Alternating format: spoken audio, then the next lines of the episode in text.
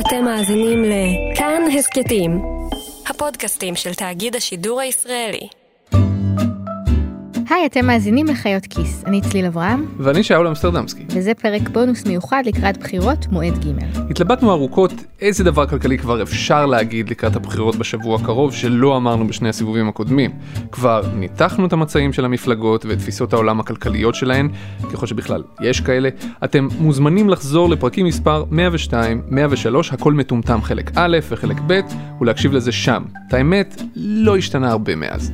וכבר דיברנו עם כלכלנים מכל הקשת הפוליטית על מהן הבעיות הכלכליות החשובות ביותר של הכלכלה הישראלית וכיצד היה כדאי להתמודד איתן. אתם מוזמנים לחזור להאזין לפרקים 117 ו-118, לא הכל מטומטם, חלק א' וב', ולהקשיב לזה שם. הבעיות נשארו אותן בעיות. בקיצור, באמת שכבר לא ידענו על מה אפשר לדבר. ואז החלטנו... שאולי אתם תציעו לנו על מה לדבר. אתם תספרו לנו מה מעניין אתכם לשמוע. בכל זאת, יום חג לדמוקרטיה, או משהו כזה. אז הפעם בחיות כיס, שאלות ותשובות לקראת בחירות מועד ג'.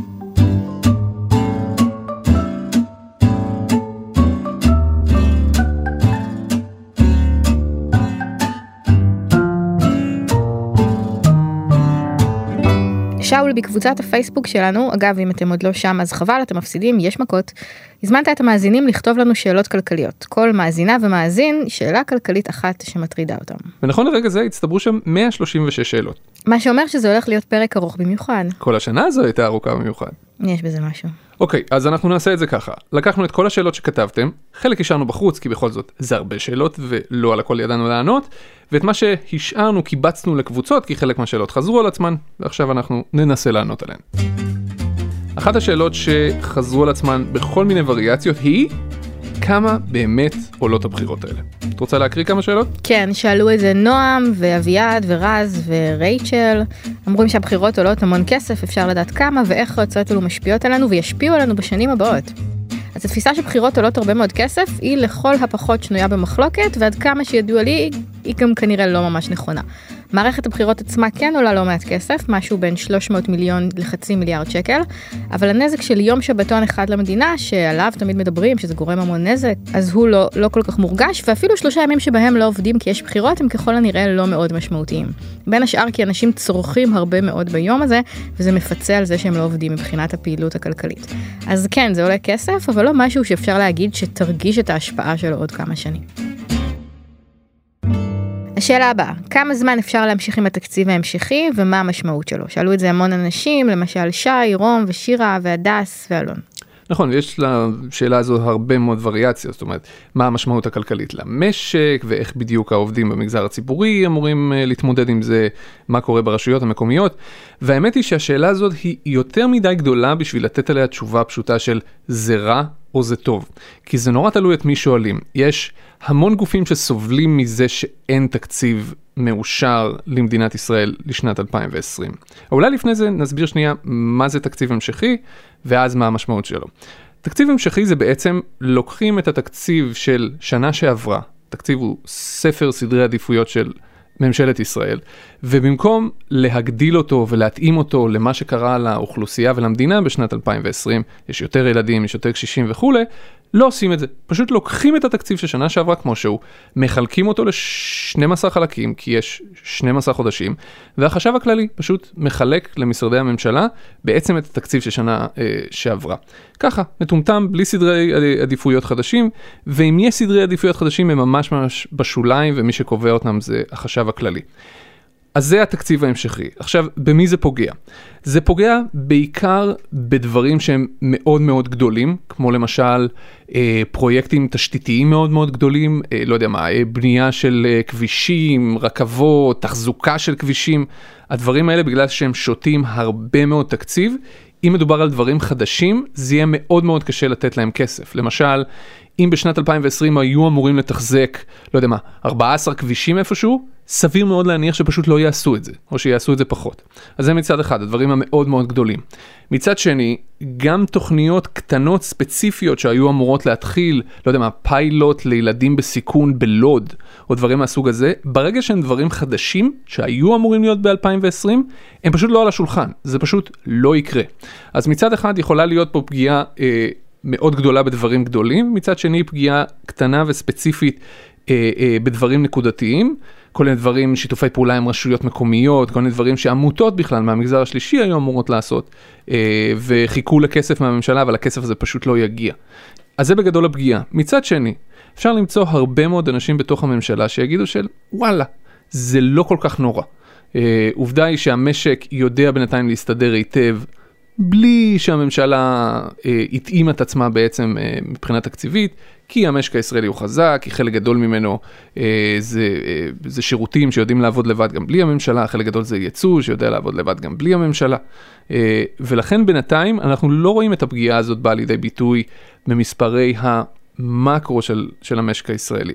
מה שכן, כל תוכנית כזו בשביל האנשים שהיו אמורים ליהנות ממנה, אה, היא עולם ומלואו, כן? סביר מאוד להניח שאם הדבר הזה יקרה יותר מדי זמן, חס ושלום יותר משנה, אז הפגיעה הכלכלית המצטברת במשק כבר תתחיל להיות מורגשת גם במספרים הגדולים של המאקרו. אוקיי, דדי, ליעוז, רפאל, רוסטקי, עמרי ועוד אנשים שאלו, מאיפה בעצם אפשר לממן את כל ההבטחות היפות של כל המפלגות? אכן כולם מבטיחים תוספות תקציביות, לא רק כחול לבן ועבודה מרץ גשר אגב, גם הליכוד בערימות וגם ימינה. לשאלה מאיפה הכסף יש שלוש תשובות אפשריות. הראשונה היא להעלות מיסים, השנייה היא לקחת הלוואות ולהגדיל את הגירעון, והשלישית שאותה אנחנו אוהבים במיוחד היא לשנות את סדרי העדיפויות. נתחיל בראשונה. כשמדברים על להעלות מיסים, זה מאוד חשוב איזה מיסים מעלים. יש הבדל גדול בין להעלות מע"מ, שזה מאוד פשוט וקל, וכל אחוז מע"מ זה עוד חמישה מיליארד שקל בשנה, לבין להעלות מס הכנסה למשל, ותלוי גם לאיזה דרגת הכנסה מעלים מס הכנסה, ויש עוד המון אפשרויות אחרות. כשמדברים על תקצוב מערכת הבריאות, אחת האפשרויות היא להעלות את דמי ביטוח הבריאות שכל אחד מאיתנו משלם היום. 3% מהשכר שלנו עד 6,300 שקלים, ו-5% מהשכר שמעל. כשמדברים על חינוך לגיל הרך לעומת זאת, מדובר על השקעה מאוד גבוהה שאפשר לעשות אותה גם דרך הלוואה, להגדיל את החוב של ישראל, לבנות מערכת חינוך לגילי 0 עד 3, כשההשקעה הזאת אמורה להחזיר את עצמה כשבוגרי מערכת החינוך הזאת יהיו אזרחים עם יכולות גבוהות יותר בשוק העבודה, זאת למשל הצעה של בנק ישראל. ויש המלצות קבועות שאוהבים באוצר, כמו לבטל פטורים ממס, את הפטור על קרן השתלמות למשל, לכל העלאת מיסים תהיה תוצאה אחרת.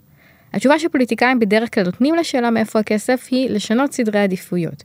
אבל זה דבר מאוד מסובך, כי זה אומר לקחת כסף ממישהו שמקבל עכשיו, ולהיכנס לעימותים ומאבקים. יש משהו כמו 20 מיליארד שקל שלכאורה אפשר כנראה להזיז ככה ממקום למקום, אבל זה מאוד מסובך. עוד דבר שפוליטיקאים אוהבים להגיד בתשובה לשאלה מאיפה הכסף זה נגדיל את הצמיחה. אז להגדיל את הצמיחה זה באמת מאוד חשוב אבל זה גם מסובך ולוקח הרבה זמן זה לא מביא כסף לשימוש מיידי שאפשר לבנות עליו ולהשקיע אותו עכשיו בדברים. אז כשפוליטיקאי אומר לכם שהוא יממן כל מיני תוכניות באמצעות הגדלת הצמיחה תדעו שהוא די מחרטט. אמיר שואל איך הממשלה הבאה תתמודד עם הגירעון. אה, שאלה מצוינת. אה, אני חושב שהממשלה הבאה תתמודד עם הגירעון איך שמשרד האוצר, זאת אומרת פקידי אגף תקציבים יגידו לה להתמודד עם הגירעון. זה מה שקרה בשנים קודמות. אם אני מסתכל על ההיסטוריה, למשל על אה, שנים 2013-2014, זה היה כשיאיר לפיד נבחר והבטיח לאחיי העבדים כל מיני שטויות, אבל אז נכנס למשרד האוצר ועשה לחלוטין את מה שפקידי אגף תקציבים אמרו לו. אגב, בדיעבד, שנה אחר כך, כשיצאנו מהמצב של הגירעון שהיינו בו, אז פתאום הוא התחרט ואמר שעשו עליו סיבוב וכולי, אבל בסופו של דבר, כשהפוליטיקאים אשכרה יושבים על המספרים ואשכרה מבינים מבינים את המשמעות שלהם, במיוחד אם זה מיד אחרי בחירות, כשכולם עוד איכשהו ממושמעים, הם פחות או יותר עושים את מה שאגף תקציבים אה, ומשרד האוצר אומרים. אחרי שאמרתי את כל זה, ייתכן מאוד שהפעם זה יהיה שונה, אבל בגדול, איך להתמודד עם גירעון? אין קסמים. אתה מעלה מיסים, אתה מקצץ בתקציבים, ואתה מקווה שהמספרים יסתדרו. אין, אין דרך אחרת, אין שיטה אחרת. אז אלה היו השאלות הגדולות שחברי קבוצת חיות כיס אה, שאלו בפייסבוק. חוץ מזה, היו עוד כל מיני שאלות שלא הצלחנו לקבץ לקבוצות מדויקות. למשל, מישהו שאל, האם יש תוכנית להתמודד עם עודף הילודה בארץ? אה, אם הכוונה היא להתמודד עם עודף הילודה במובן של לנסות לעודד אוכלוסיות מסוימות להביא פחות ילדים, אז לא, ממש ממש לא. אמ, אבל יש משהו שקורה כמעט בכל מקום בעולם וזה שכשנשים רוכשות יותר השכלה אז הן יולדות פחות ילדים זה דבר שפשוט קורה מעצמו. בישראל הוא לא כל כך קורה אה, אצל נשים אה, חילוניות ודתיות, אבל הוא כן קורה אצל נשים חרדיות וערביות, ובשתי האוכלוסיות האלה יש ירידה מסוימת בקצב הילודה. אם הכוונה היא אם יש תוכניות להתמודד עם עודף ילודה מבחינת תכנון ותשתיות וכאלה, אז האמת שכן, זה משהו שגופי התכנון פה כן מתחילים לקחת בחשבון. בפודקאסט השכן שלנו, קרן עושה סדר, של התוכנית סדר יום עם קרן נויבך, עשו פרק, אה, סדרה של אייטמים, באחד מהם סיפרה סיגי בארי, מנהלת אגף פרויקטים לאומיים במנהל התכנון, איך מתכננים היום תשתיות וערים שיאפשרו בעתיד חיים צפופים יותר. אמ, אז אפשר לשמוע את הפרק הזה שם, הוא נקרא צפוף פה. השאלה הבאה שואל יצחק או אייזק, האם הנומרטור עובד כמו שצריך? האם הוא עובד גם במקרה שפתאום צריך תקציב דחוף לצבא נגיד? אז נסביר שנייה מה זה הנומרטור. הנומרטור בעצם אה, כלי ממשלתי שנולד אחרי הפיאסקו של הגירעון הגדול אה, של שנת 2012, שהוא בעצם תוצאה של זה שעברנו למתכונת של תקציב דו-שנתי במקום תקציב חד-שנתי, וקשה לתכנן קדימה, ואז פתאום נוצר גירעון מאוד גדול. הממשלה בעצם אה, הנדסה כלי שנקרא נומרטור, שאומר, אוקיי, כשאתם מקבלים החלטות תקציביות, אתם זה הממשלה, אתם חייבים גם להראות מה המשמעות התקציבית שלהם, לא רק בשנה הנוכחית, שאת זה אנחנו יודעים לעשות, אלא גם בשנה הבאה, וגם בשנה שלאחר מכן, וגם בשנה שלאחר מכן. בשביל שתבינו שלכל החלטה תקציבית שאתם מקבלים עכשיו, יש משמעות גם בעתיד, ומתישהו העתיד הזה יגיע. ולכן, אם כבר עכשיו ברור שהדבר הזה יוצר גירעון של, לא יודע מה, חמישה מיליארד שקל עוד שנתיים, אז כבר היום צריך לטפל בגירעון הזה, כלומר, להביא כסף ממקור אחר. תיאורטית, טכנית, עקרונית, הנומרטור עובד כמו שצריך. ברמה הטכנית של משרד האוצר באמת מראה את זה אה, אחת לחצי שנה, מה ההשפעה של אה, ההחלטות המצטברות הכלכליות של הממשלה קדימה. ייתכן שהוא אפילו עובד קצת יותר מדי כמו שצריך, כי אה, איפשהו בתקופת כחלון הוא הבין שיש דברים שהנומרטור לא מאפשרים לו לעשות, בגלל שזה אה, אה, החלטות תקציביות אה, עם משמעות ארוכת שנים, ולכן הוא אמר, אוקיי, בוא נעקוף את זה. ויצר כל מיני דברים שהגיעו בהוראת שעה. הוראת שעה זה בעצם כלי זמני, זה לא חקיקה קבועה, זה יכול להיות תוכנית שתקפה רק לשנה למשל, ואז היא בעצם לא צריכה להיכנס לנומרטור, כי תאורטית אחרי שנה היא מתבטלת. הרבה מאוד מהדברים שהוא הביא במסגרת כל הנטואים שלו, נטו משפחה, נטו צהרונים, נטו, לא זוכר את השמות של כל הדברים האלה, היו הוראת שעה. למשל, נקודות זיכוי לגברים, לילדים, אה, למשל, סבסוד לצהרונים וכולי וכולי וכולי. מה קרה אחרי שנה? הם לא נכנסו לנומרטור, מה קרה אחרי שנה? אחרי שנה פתאום הבינו שאוי, כל הדברים היפים האלה, כל הסוכריות האלה שחילקנו לבוחרים שלנו, אה, כל הדברים האלה הולכים להתבטל. איזה פוליטיקאי בדעה צלולה יבטל נקודות זיכוי לגברים עובדים? זה לקטורט נאה, למה לבטל אותו? ואז בעצם התחילו להיאבק אה, אה, בנומרטור ולהתחיל להבין מאיפה אה, יבוא הכסף. אבל זו בעצם השיטה ששר האוצר עצמו, יחד עם הפקידים שלו, צריך להגיד, בעצם אה, מצאו בשביל להנדס את הנומרטור, את המגבלה הזאת שהממשלה שמה על עצמה, בשביל, אם היא מקבלת החלטות תקציביות, לפחות אה, להגיד באותו רגע אה, מאיפה מביא הכסף. אז כן, הוא סוג של עובד, אבל ללא ספק השנתיים האחרונות מראות היטב מה הבעיות בנומרטור. שאלה שהיא סוג של הצעה.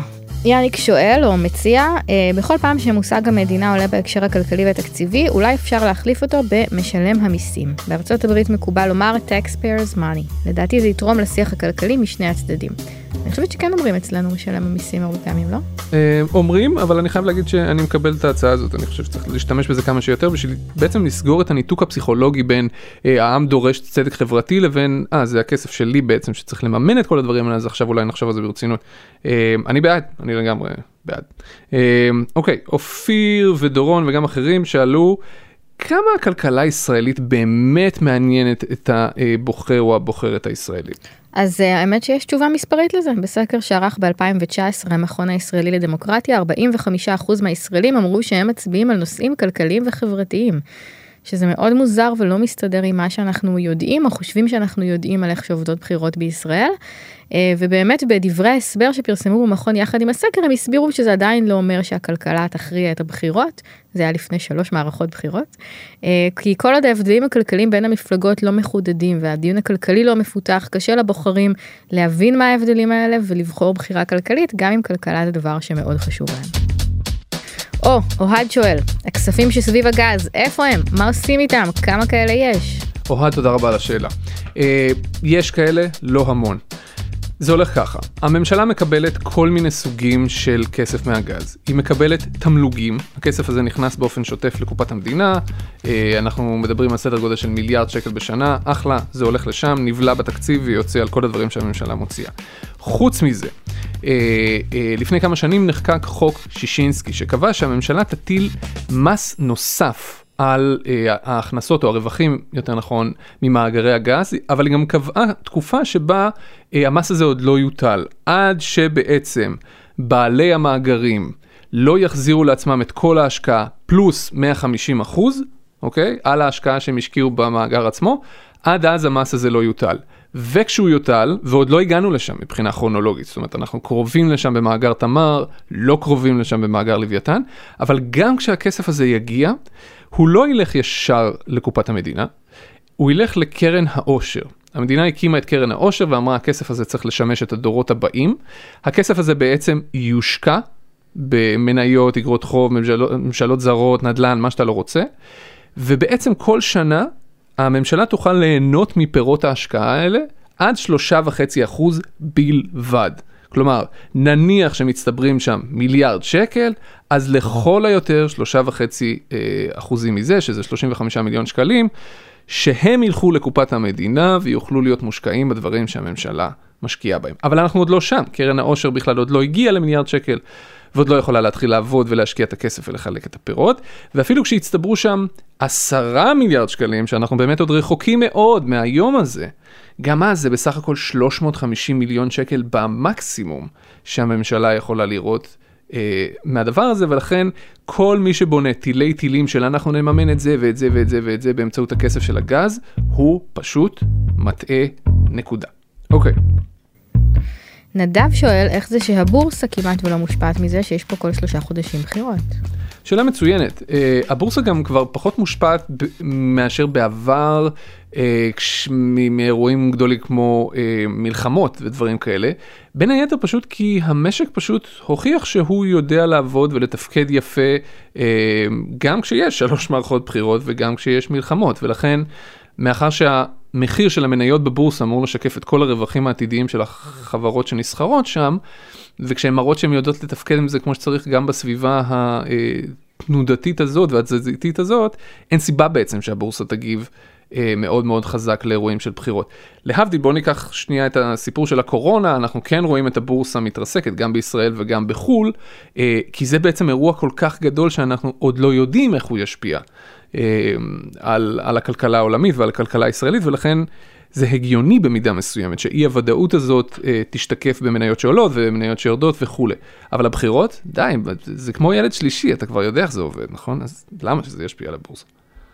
אוקיי, okay, שוהם שאל, למה בישראל של 2020 עדיין קבוצות לחץ גדולות כמו הרבנות הראשית, ההסתדרות, מכון התקנים, איגודים שונים ושאר גורמים יכולים לפעול נגד האינטרס הציבורי של כלל אזרחי ישראל, מבלי שמישהו מפריע להם למה גופי הממשל לא באמת משרתים את הציבור, אלא את קבוצות הלחץ הגדולות. או, אני רוצה לענות על זה. שלום שוהם. התשובה היא, כי זאת פוליטיקה. זה לא דבר רע. פוליטיקה היא לפי אחת ההגדרות מאבק בין קבוצות על כוח ומשאבים. והדרך לשנות את פני החברה ולהשיג הישגים עבור הקבוצה שלך או עבור תפיסת העולם שאתה מאמין בה, היא להתארגן בקבוצה ולצבור כוח ביחד. במקום למחות על כך, אפשר לשקול להתפקד למפלגה שאתה מאמין בדרך שלה, או להצטרף לאיגוד מקצועי שמקדם את מצבו של משלח היד שלך. אני יכול להוסיף כוכבית קטנה לתשובה שלך? תמיד. עם כל חיבתי לדמוקרטיה השתתפותית, חלק מקבוצות הלחץ בישראל הן לא איגוד מקצועי שמקדם את מצבו של משלח היד, אה, אלא פשוט גופים שיושבים על צמתי קבלת החלטות ומקבלים החלטות שמטיבות בעיקר איתם. באמת על חשבון הכלל, ומכון התקנים אני חושב שהוא דוגמה מצוינת. אה, אנחנו לא יכולים להתפקד למכון התקנים, אנחנו לא יכולים להצטרף למכון התקנים, ובמכון התקנים לאורך השנים, ובעצם עדיין, בוועדות המקצועיות של המכון, אלה שקובעות מה התקנים, יושבים בעצם נציגי התעשייה. והרבה פעמים הם מייצרים תקנים שחוסמים יבוא למשל, וככה הם מיטיבים לחלוטין עם, עם הענף שלהם, עם החברות שלהם, ופוגעים באינטרס של הציבור הישראלי שיכול ליהנות ממגוון רחב יותר של מוצרים וחברות אה, בתקנים נורמליים, כן, מאירופה, לא, לא מכל מיני מדינות מוזרות, ואין בזה שום דבר, אה, לא יודע מה, נחמד או דמוקרטי או יפה, זה באמת פשוט, פשוט גוף לחץ. אה, גם הרבנות, אני חושב, היא מקרה דומה למקרה הזה, ולמה זה עדיין ככה, אני חושב פשוט שלגופים האלה יש הרבה מאוד כוח פוליטי, ויש מעט פוליטיקאים שיודעים להתמודד עם הכוח הפוליטי הזה. אור שואל האם יש סיכוי שהקיפאון הפוליטי דווקא מיטיב עם המשק כי אין מי שיקלקל ואף שר אוצר לא מעמיק את הגירעון הקיים כדי לרצות את הבוחרים. אני חושבת שאי אפשר להגיד מיטיב עם המשק במנותק מזה שהמשק זה, זה אותם אנשים שהולכים לבחירות. זאת אומרת, כשלא שואלים את המשק מה הוא רוצה, או כשהתשובה שלו לא מובילה להקמת ממשלה, אז אי אפשר להגיד שזה מיטיב עם המשק. זה, המשק זה אנחנו. אני מסכים איתך וזו גם הסיבה בעצם שבגללה יש תקציב המשכי ולא בעצם מגדילים את התקציב. כי הגוף הריבוני היחידי שיכול לה, להגדיל את התקציב ולקבוע בעצם מה סדרי עדיפויות זו הכנסת. הכנסת היא הריבון במדינת ישראל. ולכן בלי גורם כזה אי אפשר להגדיר מחדש את סדרי העדיפויות. אני חייב להגיד לך אבל שמבחינה טכנית אני מכיר לא מעט אנשים מתוך המנגנון הממשלתי מתוך המשרדים שחושבים שזה אולי דווקא נחמד שלקחנו פאוזה תקופה מאוד מאוד ארוכה בלי נבחרי ציבור בלי אנשים שמגדירים את סדרי עדיפויות זה מאוד מאוד לא דמוקרטי אבל אחרי כמה שנים של פופוליזם ממשלתי עם כל מיני נטו זה ונטו ההוא אולי עדיף שאין פוליטיקאים שיושבים ליד ההגה איזושהי תקופה כן לא לנצח. אה, אני לא חושב שיש הרבה אנשים שמחזיקים בעמדה הזאת שהרגע ביטאתי. זה דבר נורא להגיד בעיניי ממש. אה, מיטל ואיתי החמודים שואלים איפשהו ב-20 שנים הבאות הביטוח הלאומי עתיד לפשוט רגל האם אתם מתכוונים לטפל בזה? אנחנו? או שזה בעיה של הממשלה עוד 20 שנה. טוב, אנחנו בחיות כיסא קטונו מלטפל בזה, אבל um, זה לא כל כך גרוע כמו שזה נשמע, רוב הסיכויים שזה לא יקרה ויש לזה פתרון או כמה פתרונות די אפשריים שככל הנראה ישתמשו בהם. יש לנו פרק שמוקדש רק לזה, הוא נקרא מה הסיפור עם הגירעון של הביטוח הלאומי, שזה שם מאוד סקסי לפרק. שיר שואלת, האם באמת תהיה העלאת מע"מ כפי שפורסם, ואם כן, האם היא תסגור או תתקרב לסגור את הגירעון? אמ, אני חושב שתהיה העלאת מע"מ, פשוט כי העלאת מע"מ היא כלי מאוד מאוד קל לשימוש, וההיסטוריה מראה שבכל פעם שהגענו לגירעונות גדולים, הממשלה העלתה את המע"מ. הממשלה לא אוהבת להעלות את המע"מ, זה יוצר הרבה מאוד אה, לחץ ציבורי נגדי, בצדק, כי מע"מ זה מס רגרסיבי, זה מס רע. זה מס שבגלל שהוא בשיעור אחיד, אז מי שההכנסה שלו נמוכה יותר, סובל ממנו יותר, כלומר השכבות החלשות, אה, שגם מוציאות חלק יותר גדול מה, אה, מההכנסה שלהן, אה, אבל עדיין הוא פשוט כלי נורא נורא קל.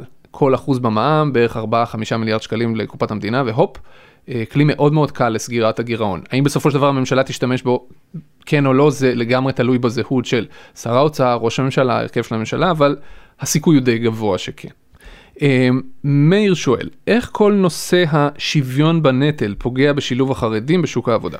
התשובה היא שהוא ממש ממש ממש פוגע בו ואפילו הורס אותו, כיוון שחרדים שרוצים לצאת מהישיבה וללכת לעבוד צריכים קודם להתגייס לצבא.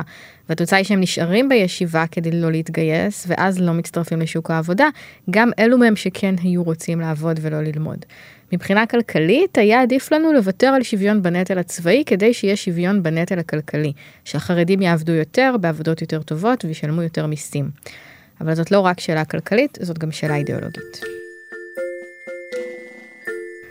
יוסי שואל איך נראה התקציב של ישראל בהשוואה לתקציב של מדינות מפותחות אחרות. האם התקציב דומה? איפה ההבדלים המשמעותיים בתקצוב המשרדים השונים? אני יודע שבאחוזים אנחנו חריגים בתקצוב ביטחון, אבל האם זה משאיר סכום הגיוני או נמוך מדי לחינוך ולבריאות? אוקיי, okay, אז ההוצאה של מדינת ישראל ביטחון היא באמת מאוד מאוד חריגה ביחס למדינות אחרות. כאחוז מהתקציב אנחנו מוציאים על ביטחון בערך 14, 15, 16 אחוזים מהתקציב עצמו. זה הרבה יותר מכל מדינה אחרת שאתה יכול לחשוב עליה, כולל הברית אגב, אה, שמוציאה המון המון כסף על, אה, על ביטחון.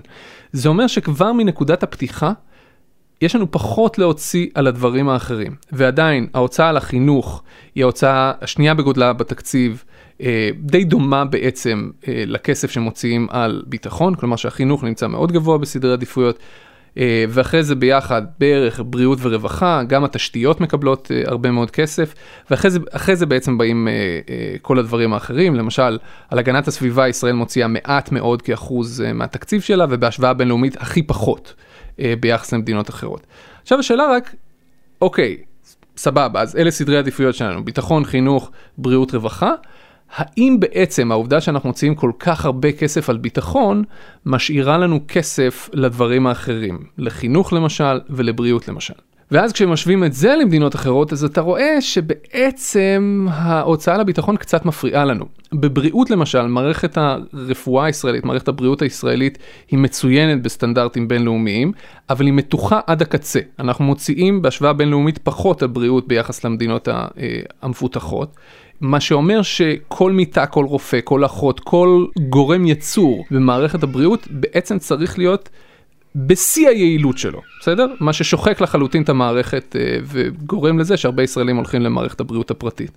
אה, במערכת החינוך למשל, זה, זה הדבר השני בחשיבותו מבחינת הממשלה, אבל עדיין בגלל שאנחנו מדינה אה, צעירה ויש הרבה מאוד ילדים, זה בהשוואה של תקציב פר תלמיד בהשוואה למדינות אחרות, אנחנו מוציאים פחות ממדינות אחרות. אז בסיכומו של יום, האם ההוצאה לביטחון מפריעה להוצאות האחרות? בעיניי, חד משמעית כן. יוחנן מרקוס שאל, מה ההשפעה המצטברת של אנשים שמאזינים באופן קבוע לפודקאסט חיות כיס? טוב, זה קל, הם הופכים להיות קפיטליסטים. את מתכוונת, הם הופכים להיות קומוניסטים. טוב, התקשרו ממועצת החלב ואמרו שצריך לסיים את זה.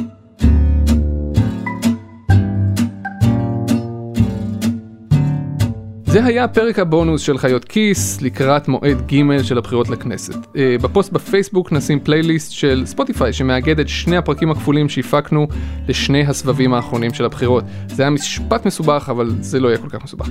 העורך והמפיק של חיות כיס הוא רום אטיק, במערכת חיות כיס חברה גם האזרחית דנה פרנק. תודה רבה שאול אמסטרדמסקי. תודה רבה צליל אברהם.